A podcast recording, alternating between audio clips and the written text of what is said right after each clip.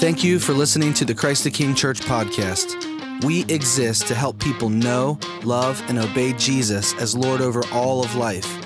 For more information about our church, please visit us at ctkcincy.com. Thank you, Alex. Good morning, church. Good morning, Hadassah. How are you today?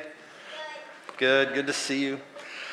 It's always a little exciting whenever there's like snow and things are a little disrupted and there's chaos and we're kind of running around figuring things out. It's always just a little fun in a, in a stressful way.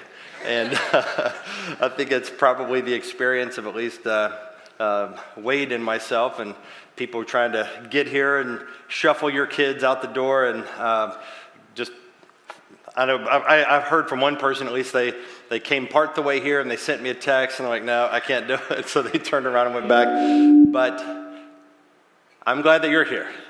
And uh, thanks for coming out. And uh, for those of you on the live stream go ahead and smash that like button and uh, subscribe leave a comment. Hey uh, before I um, keep going on I want to uh, make a quick announcement to you and uh, it's a hiring update. Um, several of you have been praying over the last few weeks for um, we needed somebody for operations, which incidentally, whenever we have snow and we need shovels and uh, snow plows and salt, that kicks into gear our operations system, and uh, which currently that's Wade, Eric, and I frantically texting one another. Um, so now we have hired somebody who will take over that. So Zach Frick, uh, if you know Zach, he can.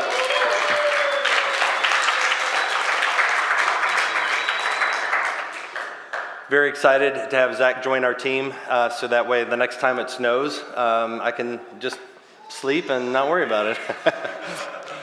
no, seriously, it's it's it's great to have.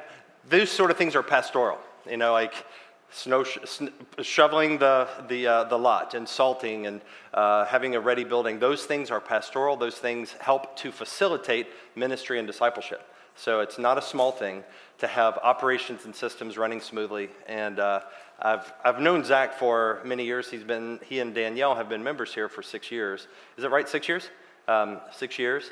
And Zach did a, a residency, which is a one year uh, program where we work together. Um, uh, he worked on our staff for six years, um, or, or, for a year um, during the time that he was here. So we got to know him, and so I'm just really, really thankful. Uh, they lead the, is it Fort Thomas? Or no, it's Covington. It's Northern Kentucky City Group. That's what we'll call it. Uh, Zach leads that. So some of you know him, but he's a great addition to our team, great fit. Super excited to have him start uh, tomorrow morning is, is when he begins. So buckle up, Zach. We're doing a six week series called Future Proof Six Ways to Future Proof Your Faith. And during this series, each week we're going to have an emphasis, some different emphasis that is a need in our present time uh, as a church. And we've spoken on numerous occasions about our desire to be what we're calling like an oak tree church. And the picture that comes to mind is this large, old, stately, strong oak tree that just the kind of tree that, that you know that tree has been there forever. That tree is really old and it's strong and it's, and it's well weathered. Um, a contrast to this are trees that are gro- uh, grown in a greenhouse. Greenhouse trees are known to not be very strong because they've not really been tested. They're weaker and more fragile than trees that grow in a forest because they've never faced strong winds and they've never had to survive the elements. And as a result, they never grow the resiliency that you need to be strong. We want to be a church that is strong like an oak, like an oak tree. And that tree is mature and healthy.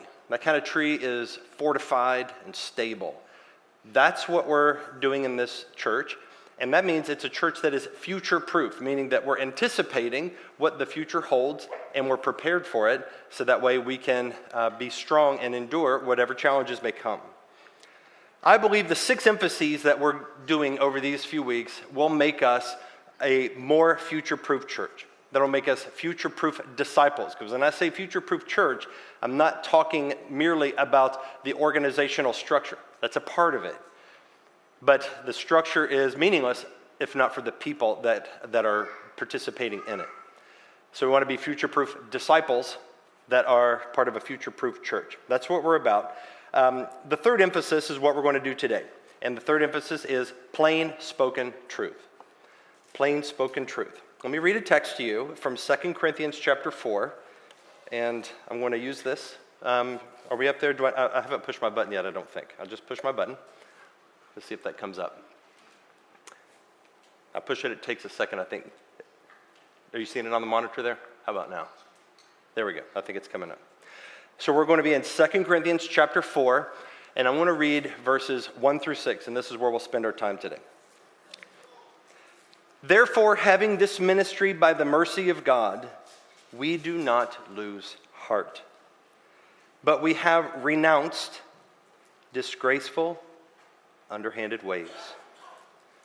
We refuse. So there's, there's something he's renounced and there's something he's refused. We refuse to practice cunning or to tamper with God's word. But by the open statement of the truth, we would commend ourselves to everyone's conscience in the sight of God. And even if our gospel is veiled, it is veiled to those who are perishing. In their case, the God of this world has blinded the minds of the unbelievers to keep them from seeing the light of the gospel of the glory of Christ, who is the image of God. For what we proclaim is not ourselves, but Jesus Christ as Lord, with ourselves as servants for Jesus' sake. For God, who said, Let light shine out of darkness, has shone in our hearts to give the light of the knowledge of the glory of God in the face of Jesus Christ. This is God's word. In this text, Paul is talking about the spiritual nature of ministry. Ministry is not something that is by human ingenuity, human effort. It is not a matter of mere rhetorical skill or human persuasion. It is a work of God. It is a work of the Holy Spirit that, that activates and illuminates in the, in the heart of a, of, a, of a person, in the heart of an unbeliever who doesn't know Christ. Whenever they hear the word of God, the Holy Spirit testifies to their heart this is true, this is real. And then he turns on the lights. God says, Let the light shine into the darkness of their heart, which heals them of the blindness that they've been blinded of by the God of this world. And having been healed of that blindness, they're able to see. See the glory of Christ in the face of Jesus, the glory of God in the face of Jesus Christ. So, what Paul is talking about here is that ministry is spiritual, it is something that is a God given work. He does it, we're servants. I've heard somebody uh, say once that evangelism is, we're just, we're just like the Amazon box. The treasure is inside. The thing you want is inside. We're just the vehicle of delivery. But the work itself, the treasure itself, is God Himself. God is the treasure, God is the work, God is the one who is doing the work, and we're merely servants. Human methods are, they don't work, they, they don't have any power because humans were fallen and sinful. The power is God's power, right? So the Corinthians, they had this elitist mindset. They were accustomed to having professional teachers come that were skilled in classical rhetoric that would give instruction. And that's what they preferred in their ministry style. Whenever Paul comes along preaching a gospel and they were saved and converted by his teaching, the ministry style then that as Paul continued to teach them, they had in mind, they associated it with this professional class of elite teachers. So that's what they preferred. So they wanted a ministry style that sounded and looked like these professionals that would come more refined, more respectable. But Paul knew that the power of God and the power of the gospel is in a plain spoken truth. It is in the Holy Spirit, not in some flashy, exciting, polished presentation. And so, in an earlier letter, the book of 1 Corinthians, Paul wrote this. This is 1 Corinthians chapter 2, verses 1 through 5. So if you have it, you to, it's worth turning over there and having a look. 1 Corinthians chapter 2.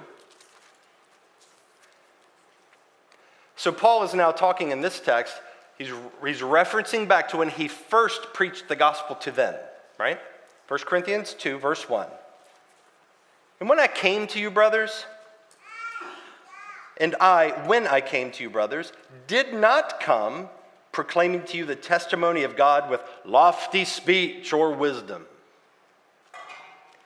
For I decided, conscious choice, I decided to know nothing among you except Jesus Christ and Him crucified. What he means is it's not that Paul didn't know anything. Paul's not an idiot. He was one of the most brilliant minds who have ever lived.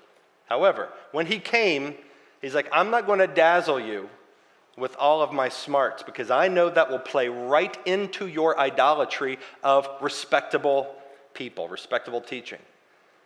And so, Paul, he did the counterintuitive thing. He went into this respectable, high class, elitist sort of city, and he says, I'm going to resolve and decide to know nothing among you except a bloody, a bloody, dead, crucified Savior who raised from the dead for our sins. That's what I'm going to proclaim to you.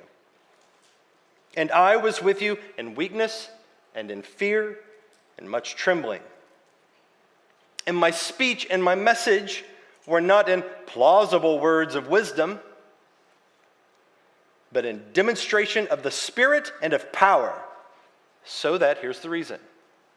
Here's why he didn't use fancy language and he didn't spice it up to make it all lofty and beautiful and respectable. He did it simple, straightforward, demonstration of the Spirit power, plain spoken gospel, straight to the heart, knowing nothing but Christ in Him crucified. He did all of those things, verse 5, so that your faith might not rest in the wisdom of men,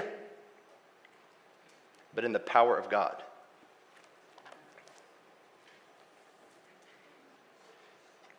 Paul was a brilliant man, but he consciously chose to speak in a very plain way to not, to not dazzle with his brilliance.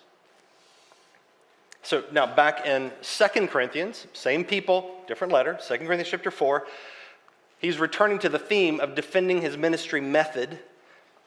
And he, he goes through these three lines that he won't cross. We've already read them. We'll look at them again. There are three lines here that he won't cross. Verse 1 and 2, therefore, having this ministry by the mercy of God. So the, he, he includes the mercy of God here, saying that this is not some ministry that is, that is man made. I'm not sent here by you know, some professional Christian uh, PhD disseminating uh, institution. I'm not coming here based on some human sending. This is the call of God. You look at Galatians chapter 1, Paul says, Paul, an apostle, sent not from men nor by man, but by God and Jesus Christ. So he is saying, I am sent by the mercy of God. This is God's work. That's why I'm here. That's why you're hearing what you're hearing from me. So having this ministry, this ministry by the mercy of God, we don't lose heart. Hardship, trial, pain, we can handle it because this is a work of God in us. This is not a work of man. Well, here's what we're not going to do. We have renounced Number one,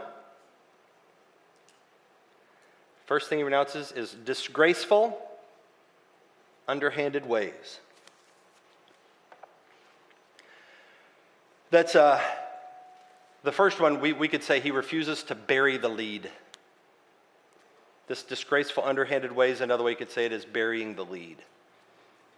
That's what a, that's a journalism term. So whenever a journalist has something that they want to they want to say the thing that needs to be said, but they don't really want to draw attention to it for some reason, some, maybe some uh, conflict of interest that they, own have, that, they, that they have themselves. They'll bury the lead, which means the important and most relevant info- information is going to be way down low in the column beyond the point where a lot of people will read when they're reading an article. So they bury the lead. So they want to claim to have said it without drawing attention to it. So the, the plain truth, the difficult truth, they're going to they're going to bury that, push it down, rather than stating it openly. Here's the issue you need to know. Paul says, I don't do that. That's disgraceful. That's underhanded. I want to tell you straight up what the deal is. That's number one. Number two, we refuse. So there's something he won't do. Number two, we refuse to practice cunning. Refuse to practice cunning. Um, that's, a, that's another word for deception. In fact, in the, in the NIV, it uses the word deception. We refuse to practice deception. The idea that Paul has in mind is deliberately changing the message, changing the content to make it a more attractive message for people. Paul refuses to do that. So, refuse to practice cunning, and here's another thing he refuses to do or to tamper with God's word. That's number three. Paul refused to manipulate Scripture. NIV in this verse, or in this instance, it says he refuses, refuses to distort the word of God. You know, the word tamper is the same word that they use in the original language of wine merchants who would water down their wine. Same word that they would use for that practice.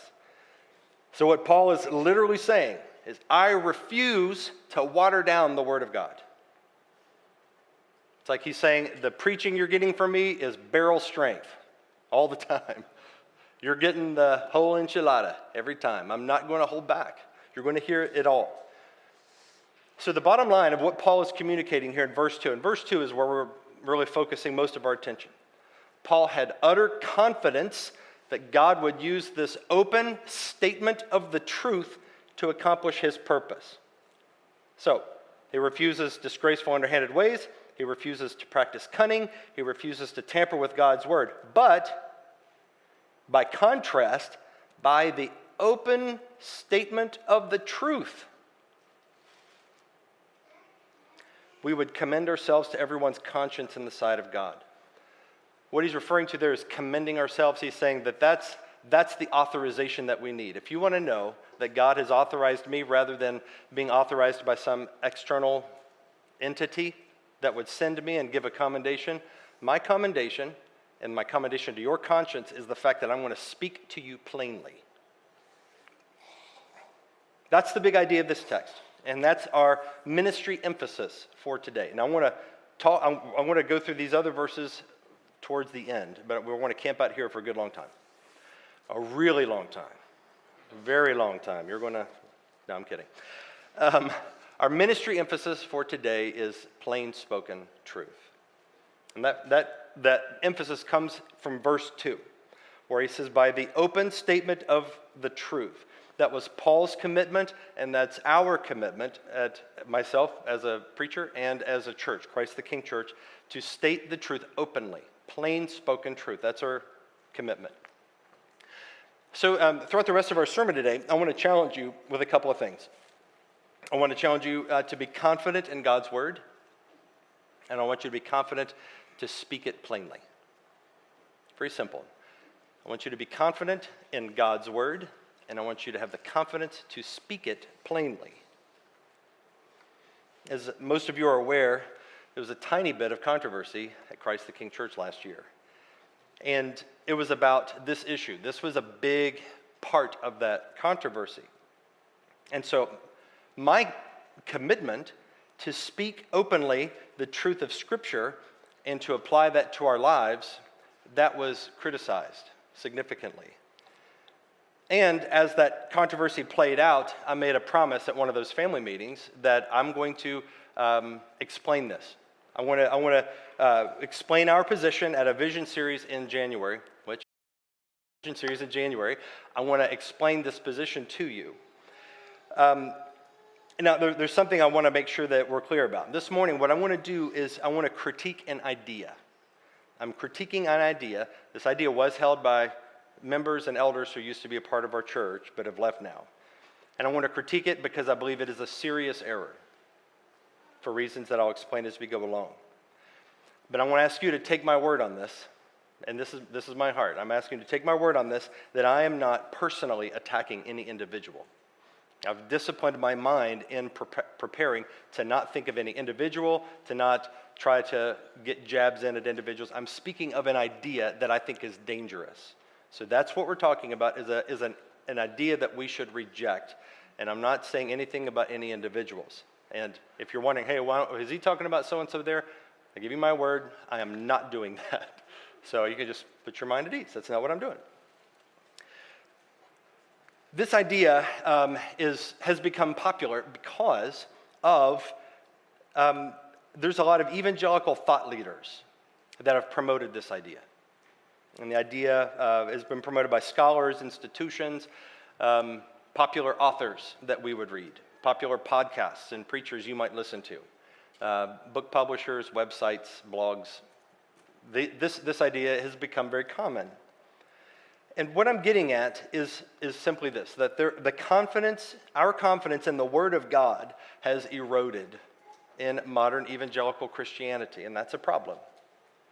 Our confidence in the Word of God has eroded in modern evangelical Christianity, and that's a problem.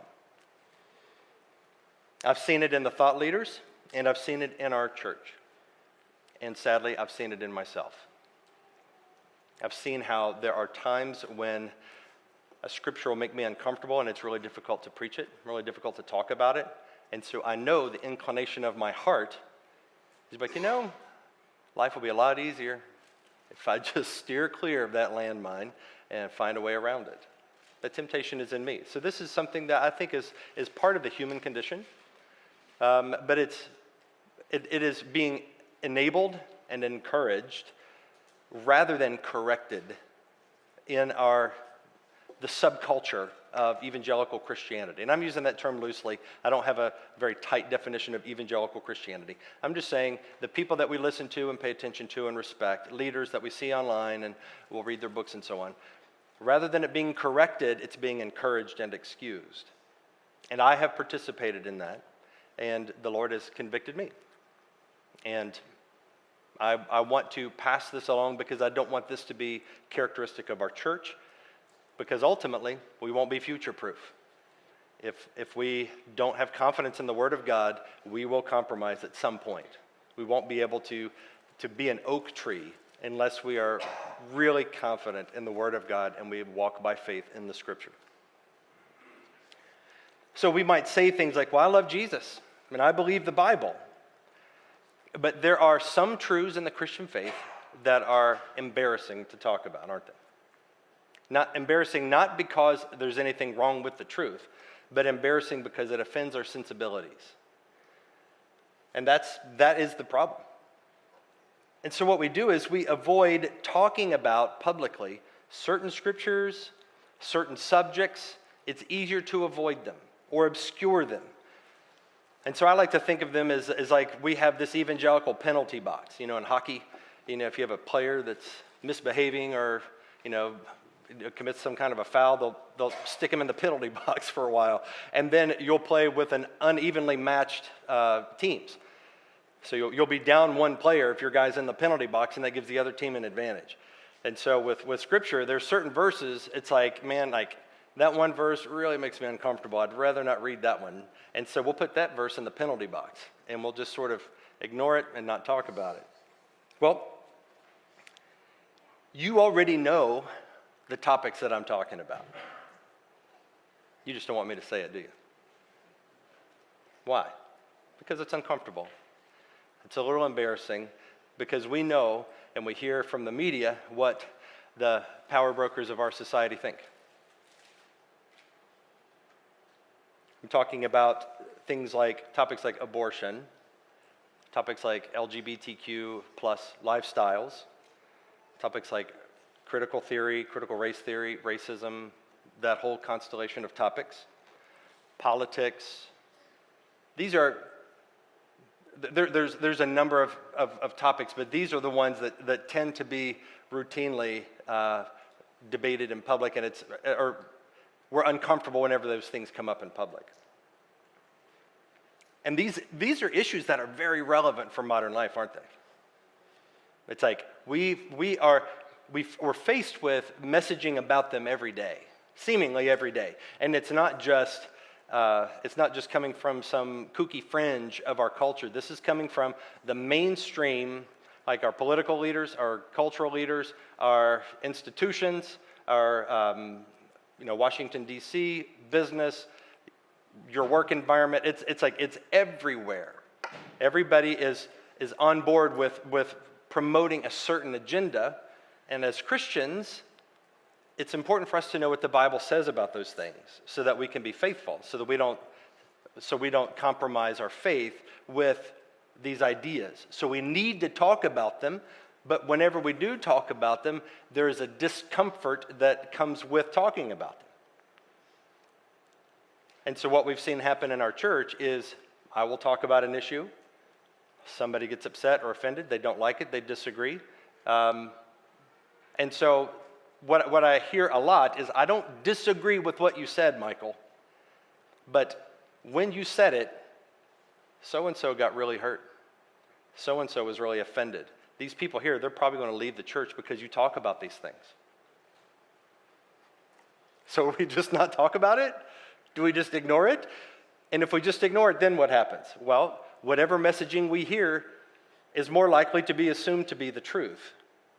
And so we end up we end up adopting beliefs that are false and we absorb those and incorporate those into our faith and we think that it's biblical Christianity because well my pastor never said anything about that stuff. So what I think about it must be right. I was never corrected on it.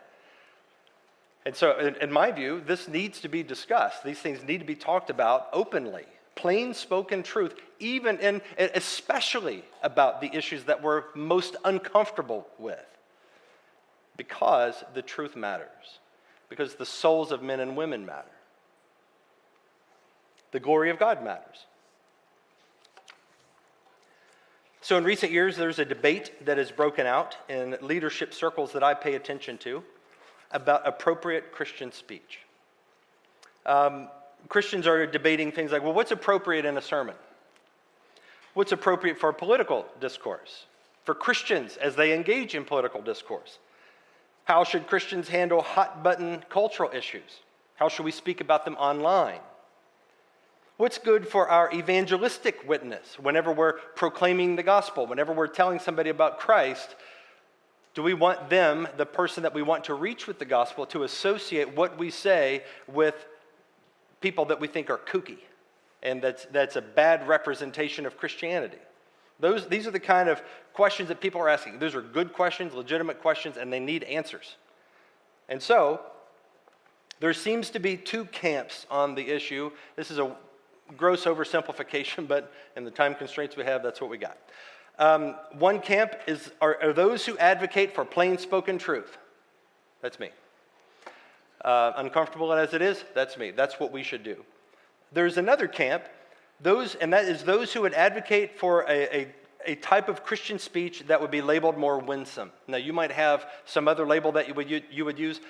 I'm just going to use the label winsome because that has been popularized in the last year or so as the most preferred way to speak about stuff is to speak about things winsomely.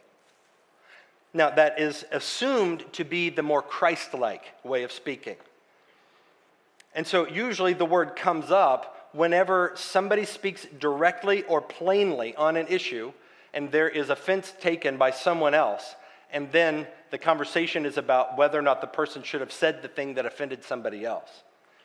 And then what is usually said or often said in that situation is like, well, like, you know, you, you said that, but it wasn't very winsome in the way you communicated it. And so the, the idea is that we should be winsome in the way that we speak. Now, a lot of times what, what happens is that people are so easily offended. We're so easily offended these days, right? That it has the effect of shutting down a conversation and doing so as a matter of Christian obedience. So here's an error. Somebody speaks truth about that error. This person gets offended, and then the fact that that person gets offended is assumed to be an indictment on the person who spoke truth. And say, this person is offended, therefore you weren't being Christ like, because Jesus would never have offended somebody like that. That's how it goes. So it's, it is assumed that our Christian witness needs to be winsome because that is how we display Christ to the world. So I'll give you an example of this. Uh, Southern Baptist Convention, I think it was the convention two years ago, so about a, or a year and a half ago. It's always in the summer. Um, there's always a lot of secular media that covers the Southern Baptist Convention because it's the largest Protestant denomination in the United States. So when you have a convention, there's a lot of attention that is given to the, uh, the Southern Baptist Convention. And so there was a debate um, about this. Uh, there was a debate about how sexual abuse cases are handled, um, similar issues about women being pastors. Lots, there's always lots of controversy. Um, and so the secular media is there, and they're reporting on this, and every day you get, you know, on the nightly news, here's what the Southern Baptists are talking about today. And it's always skewed in such a way to make the Southern Baptists look foolish. And so, whatever the people that are in the, on the floor, they're making motions and they're debating issues, they don't want to appear foolish, certainly not on the NBC Nightly News or on CNN. And so, there was a comment that one of the leaders made that was used to criticize somebody who was speaking. And he said, Hey, man, the world is watching. We need to act in an XYZ way because the world is watching. And the person that was speaking was not doing anything inappropriate, they were debating an issue. But the fact that the world was watching was taken as that is the thing that we, we need to take into account in the way we talk about stuff. Basically, he was saying, like, we don't want to argue over Christian ethics because those, those debates are difficult, and we have views that the New York Times or CNN might be offended by, and that we would be embarrassed to have publicized. And since the world is watching, we shouldn't talk about that. Let's just focus on the gospel. Let's just focus on saving souls. And that's, that's what they'll say. So, what happens is essentially, in short, being winsome is presented as always the most moral and Christ like thing to do and the most evangelistic thing to do. So Christians should adopt a winsome posture towards the world at all times because this honors Christ. But what ends up happening is that we're not actually speaking truth. We're actually allowing the perception of the world to dictate what we can and cannot talk about as Christians within a Christian denomination. But since the world is watching, since unbelievers might think we're crazy, and we don't want them to think we're crazy because no one will believe in a, in a crazy Christian religion if they think all the people are nuts. So we just like, well, we don't talk about that. And so important issues are silenced and sidelined. And if some Christian fails to be winsome, we can assume some things about them. They must not care about reaching the lost. They must be self righteous. They're judgmental. Man, they're awfully combative. They seem mean. And that's what is assumed about these people. They probably love controversy. Now, they'll tell you that there are particular times when Christians should be bold and uncompromising. The winsome crowd will tell you, yes, we believe all about, we're all about bold, uncompromising truth and speaking the truth. But it seems as though the time never comes and the moment of urgency never arrives to actually speak it. It's almost like being able to posture as I am all about bold truth, but you cannot identify a particular time when I've spoken it. So it's something that I can signal that I do, but I don't actually do. But that's, that's not the way this works. It seems to me that modern evangelical Christianity is infected with this mindset and it's, it's a sort of thing that is subtle, it's subconscious in a lot of ways. It, it lives at the level of motives that we don't always know and detect within our own hearts. And because of that, we're just like, well, no, I'm not compromised. No, I'm, I'm totally courageous. I'm totally bold. I wouldn't, you know, it, and it is assumed that there's no way that I would ever sidestep the truth. And when in fact we do, because it's like, listen, folks, I know the disease because I have it.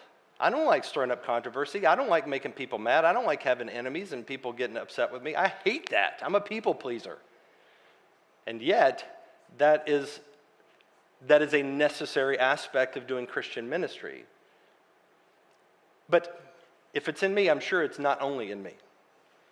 Like, this is a temptation to back down from truths that are difficult, unpleasant, potentially embarrassing because it's hard and because people will think that you're a kook. But I'm not a kook. Look, I've got my credentials. We're in an educated, sophisticated part of town. We're here in uptown Cincinnati. Professionals come from uptown Cincinnati. This is where you go and start your career. This is where you make a mark that you can launch into, into the upper stratosphere from here. We're educated, Christ the King Church is a church that has always had high achiever type of people in it. What high achiever wants to be a kook? What high achiever wants to be associated with the nut jobs that we want to make fun of? But there are things in the Bible, there are parts of the Christian faith that no matter how winsomely you communicate it, they're going to think you're nuts. There is no pleasant, refined way of saying it if you say what you actually believe, what the Bible actually says. There's no way around it. It's, it's, it's part of the recipe of Christianity. There are things that the world is going to hate.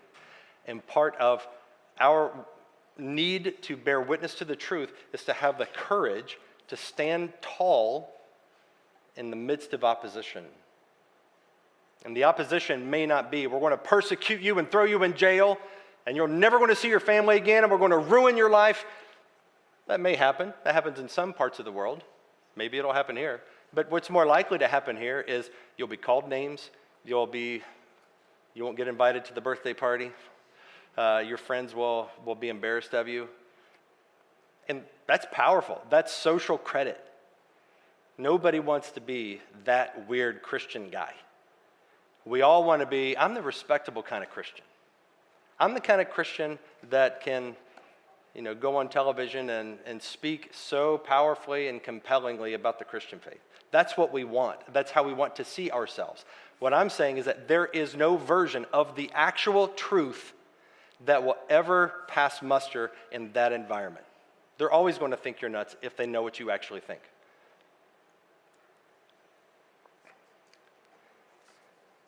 We might go long today. Obviously, I disagree with the position. I think winsome Christianity is driven by a desperate need to never offend anybody. It's driven by a desperate need to be respectable, to be able to be welcomed into uh, the, the, the circles of the higher class. But if we adopt this position and we allow what other people think to control how we speak, then we're going to have an ever shrinking, ever narrowing range of what we can actually talk about.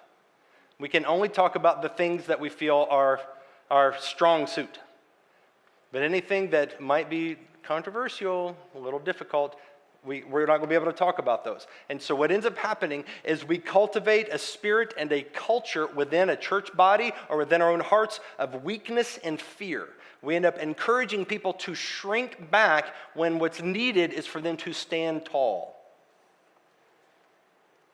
I hope you know my heart enough to know that I'm not advocating for being combative. I've been accused of that. I'm not advocating for combative speech. I'm advocating for clear speech. Doesn't, you don't have to add the secret nasty sauce, the spice to it. You don't have to dial up the rhetorical heat to 11 if you just say it in the most sweetheart, your grandma crocheting on her couch kind of way, they're still going to think you're nuts. And, folks, this is not a secondary issue. Words matter. The way we speak matters because truth matters. And clear truth is perhaps the one thing most needed in our world right now. We can't lose it. All right, so I want to give you six reasons why winsome Christianity doesn't win. Six reasons why winsome Christianity doesn't win. I want to try to move through these quickly, but uh, hopefully you'll be able to get, get the gist as I'm going through here. This is why we should reject it. Number one, winsomeness has become an unbiblical moral imperative that governs all Christian communication. It's this unbiblical moral imperative that governs all Christian communication. And it's more concerned about how people feel than what's objectively true. And it often assumes that non Christians are more offended by our tone than by our truth. And further, it assumes a neutral public square where reasonable Christian arguments will be well received if they are presented in a winsome way. That's, not, that, that's just false. The public square is not neutral. Christian beliefs are not welcome no matter how nice they are. All right, so that's number one. Number two, By any definition of the word, Jesus was not winsome. Jesus does not fit the definition of winsomeness, which would mean, if you really push it to the extreme, Jesus wasn't very Christ like. He always spoke the truth. Jesus never shied away from offending people. Jesus offends me all the time because I need it. That's what correction does. All right, number three a commitment to winsomeness encourages Christians to avoid or obscure unpleasant truths. A commitment to winsomeness encourages Christians to avoid or obscure unpleasant truths.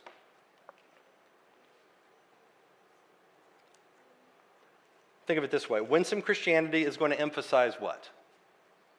God's love, God's mercy, God's grace.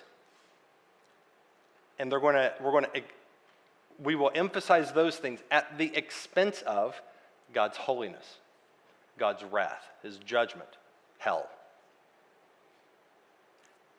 Those things on that list are just as true as the first list. But if you look at the proportion of what we hear, we hear, and of course, like, we want to talk about the fruit, we want to talk about the good things. I'm all for that, but not to neglect the others. We have to, we have to communicate the whole counsel of God. All right, number four. Winsomeness undermines its own goal of bearing witness for the gospel and leading people to Christ the goal of bearing witness to the gospel and leading people to Christ is undermined by adopting this winsome posture. It doesn't accomplish what it purports to accomplish. So, as I was said in the previous point, there's the bad news of sin, judgment, and hell. Those things are unpleasant and it might offend people, so it receives less attention. And then there's the good news of God's mercy, love, and grace. Those are pleasant. People love hearing about that, so it receives more attention. Now, if you overemphasize one and neglect the other, you're getting an imbalanced gospel, which means that what you're presenting to people is not something that's actually an accurate representation of the truth. If I wanted to be really, I don't want to be nasty, but I would say it's, it's potentially, how about that? Potentially underhanded, potentially tampering with God's word, potentially dishonest Paul refuses to do those things. He's like, I would never do that.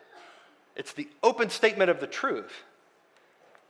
That's where the power of God is, and we'll, we'll show you that in a moment. But, but if, you, if you overemphasize one and you neglect the other, what you're presenting is an incomplete gospel, which means that the power of God is not fully, fully present. It's a gospel without teeth. It's a gospel without the life changing power because it lacks essential ingredients for saving faith. We can't minimize or overlook the unpleasant parts. We need to clearly see the badness of the bad news in order to delight in the goodness of the good news.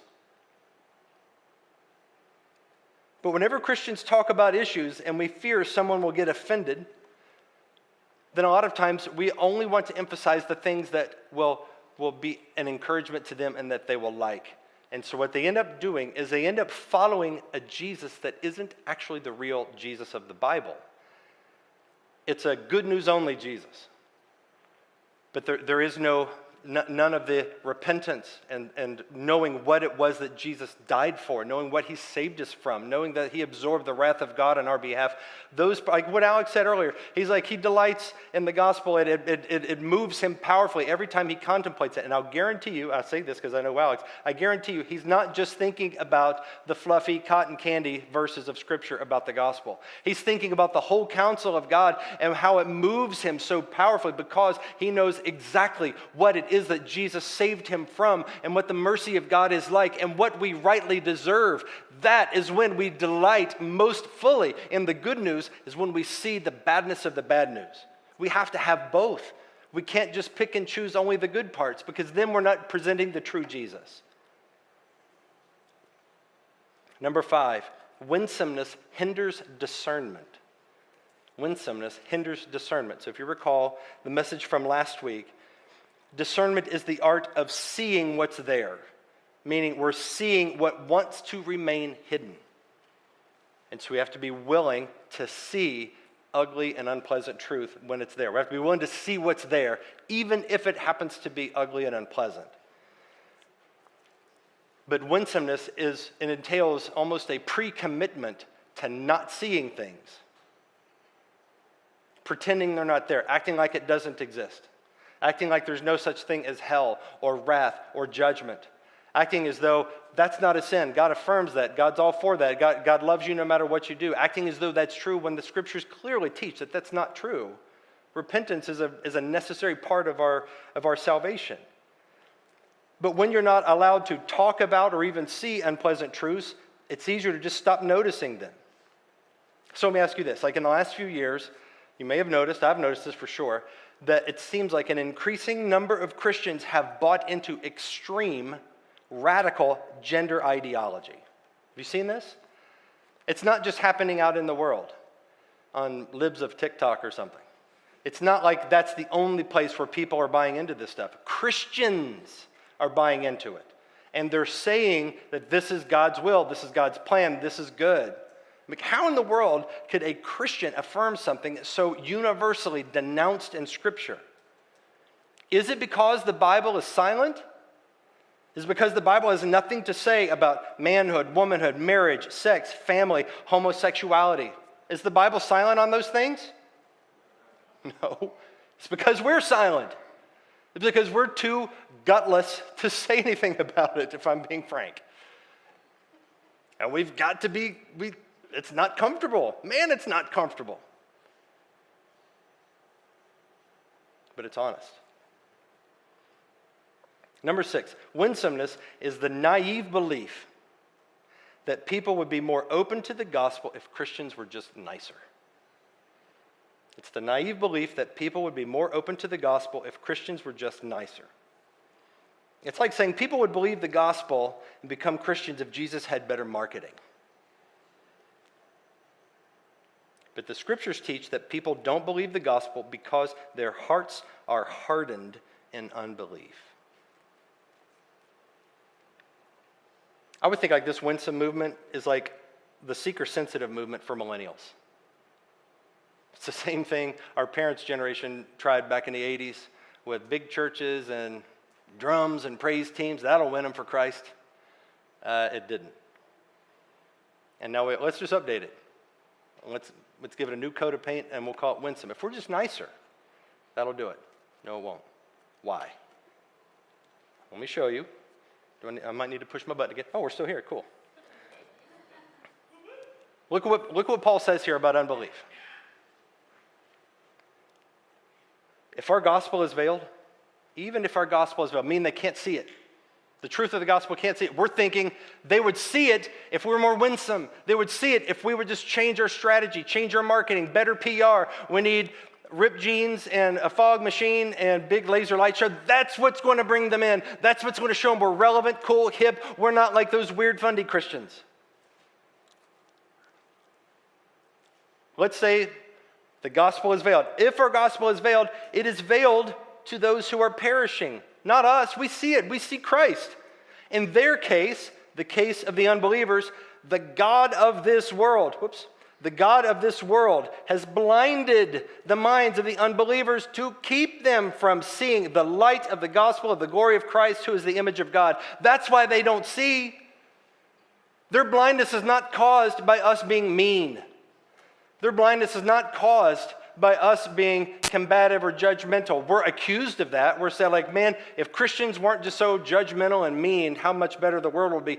That's not the problem. The problem is that there is a real enemy, the devil, who has blinded the minds of the unbelievers to keep this veil over their eyes, to prevent them from seeing the goodness of the glory of God in the face of Jesus Christ. That's the real problem. So, how do you fix the real problem? It's not a strategy, it's not a technique, it's not some human ingenuity, it's nothing that we can cook up. What will fix the problem is a supernatural work of the Holy Spirit. How does the Holy Spirit work? The Holy Spirit typically does not appear to people like he did on the road to Damascus for the Apostle Paul and said, Hey, I'm Jesus. You're persecuting me. You need to cut that out and believe in me and be an apostle. It's not the normal way it works. How does it normally work? Faith comes by hearing, and hearing through the word of Christ, which means ordinary, normal, unsophisticated, untrained men and women who love Jesus, who believe the Bible, openly stating the truth. That's how the Holy Spirit works. That's how this supernatural spiritual blindness is miraculously healed. It is a work of God, and it is not up to human ingenuity to manufacture it. For what we proclaim is not ourselves. Folks, this winsome idea, ultimately, it's like you're winning them to yourself, not to Christ. What we proclaim is not ourselves. Not ourselves. But Jesus Christ as Lord. Who is us? Well, we're servants. That's all we are. Or Amazon boxes. We're just delivering a package. The treasure's inside. Plain, ordinary, brown Amazon boxes. But God, He is the one who said, Let light shine out of darkness, has shown in our hearts. Here's our testimony to give the light of the knowledge of the glory of God in the face of Jesus Christ. That's what God did. And that's the only way anybody is saved. That's the only way. People are spiritually blinded by unbelief, they're imprisoned by this blindness. Sin is a God sized problem and it requires a God sized solution. And ultimately, trying to be winsome in order to reach them is a lack of faith in the power of God. And it is believing in our own selves. It is foolish and naive. The only hope of any unbeliever has is to be made alive, to be regenerated by the Spirit, to be awakened by a clear, plain word of truth to their sinful condition and their need for a Savior so that they can know without question that their only hope is not in their church, it is not in that, that preacher that seems so cool. It is in the eternal truth of the gospel of Jesus Christ. That's our only hope.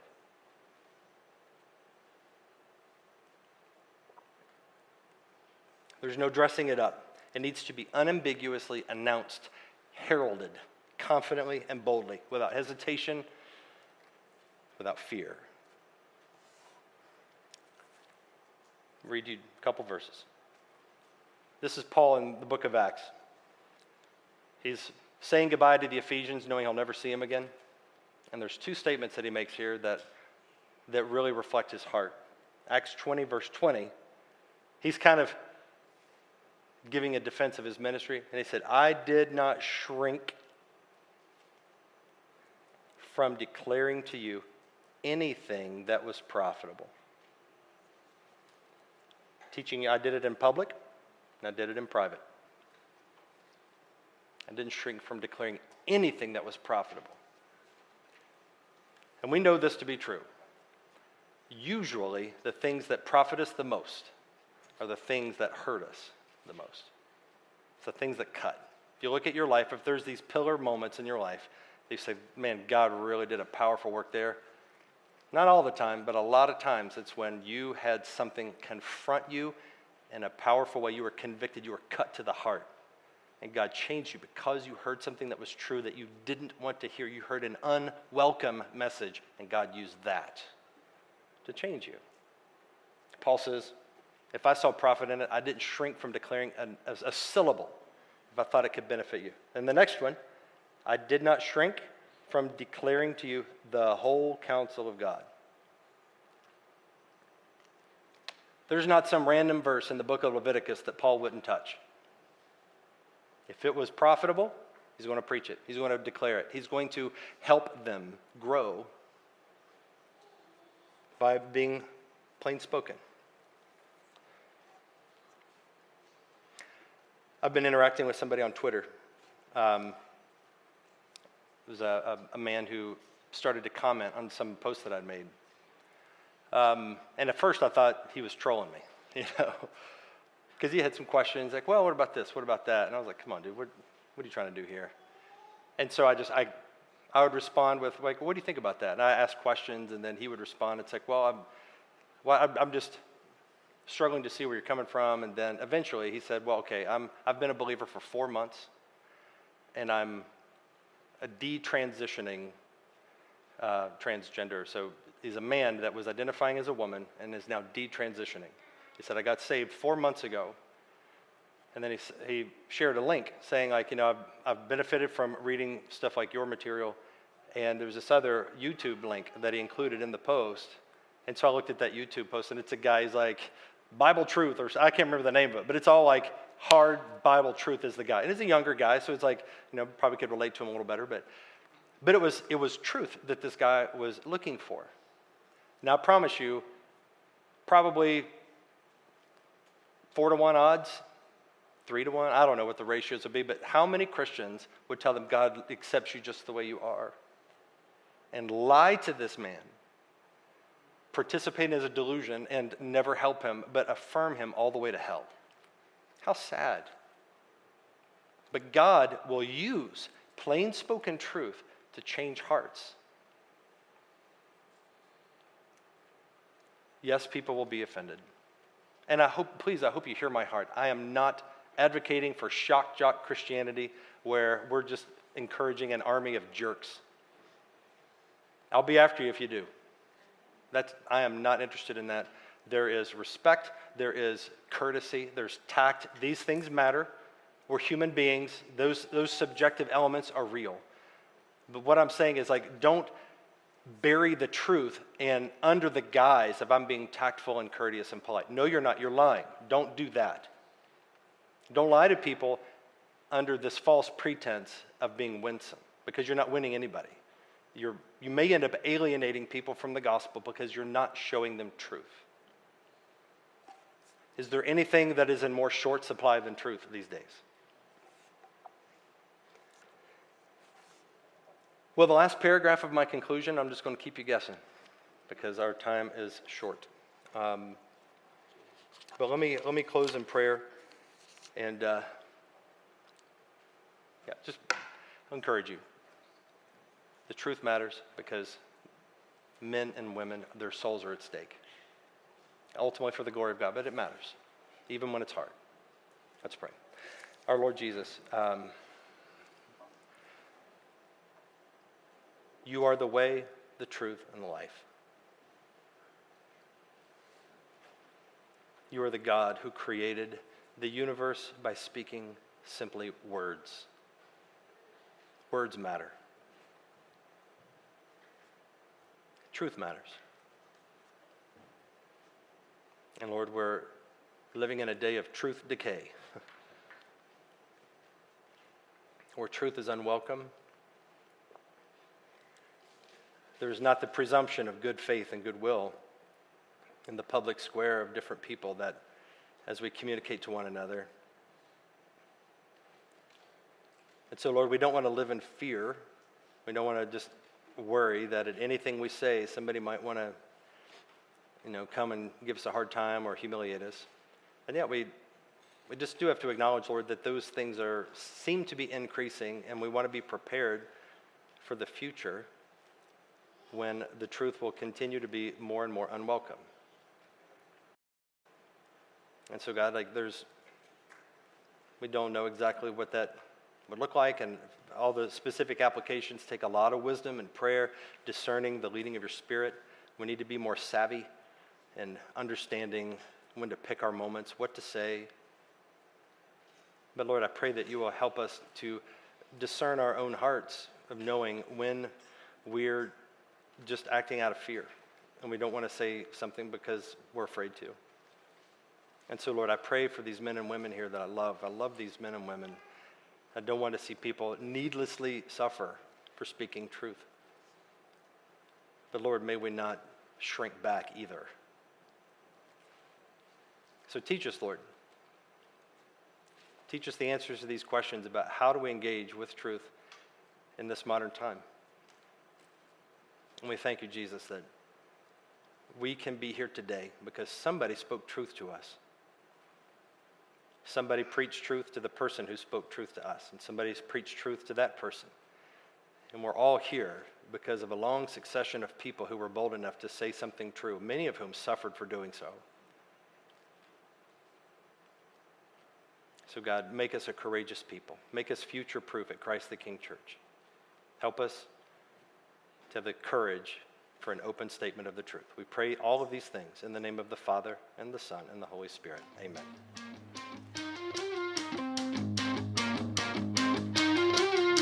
We are Christ the King Church. For more information about our church, please visit us at ctkcincy.com.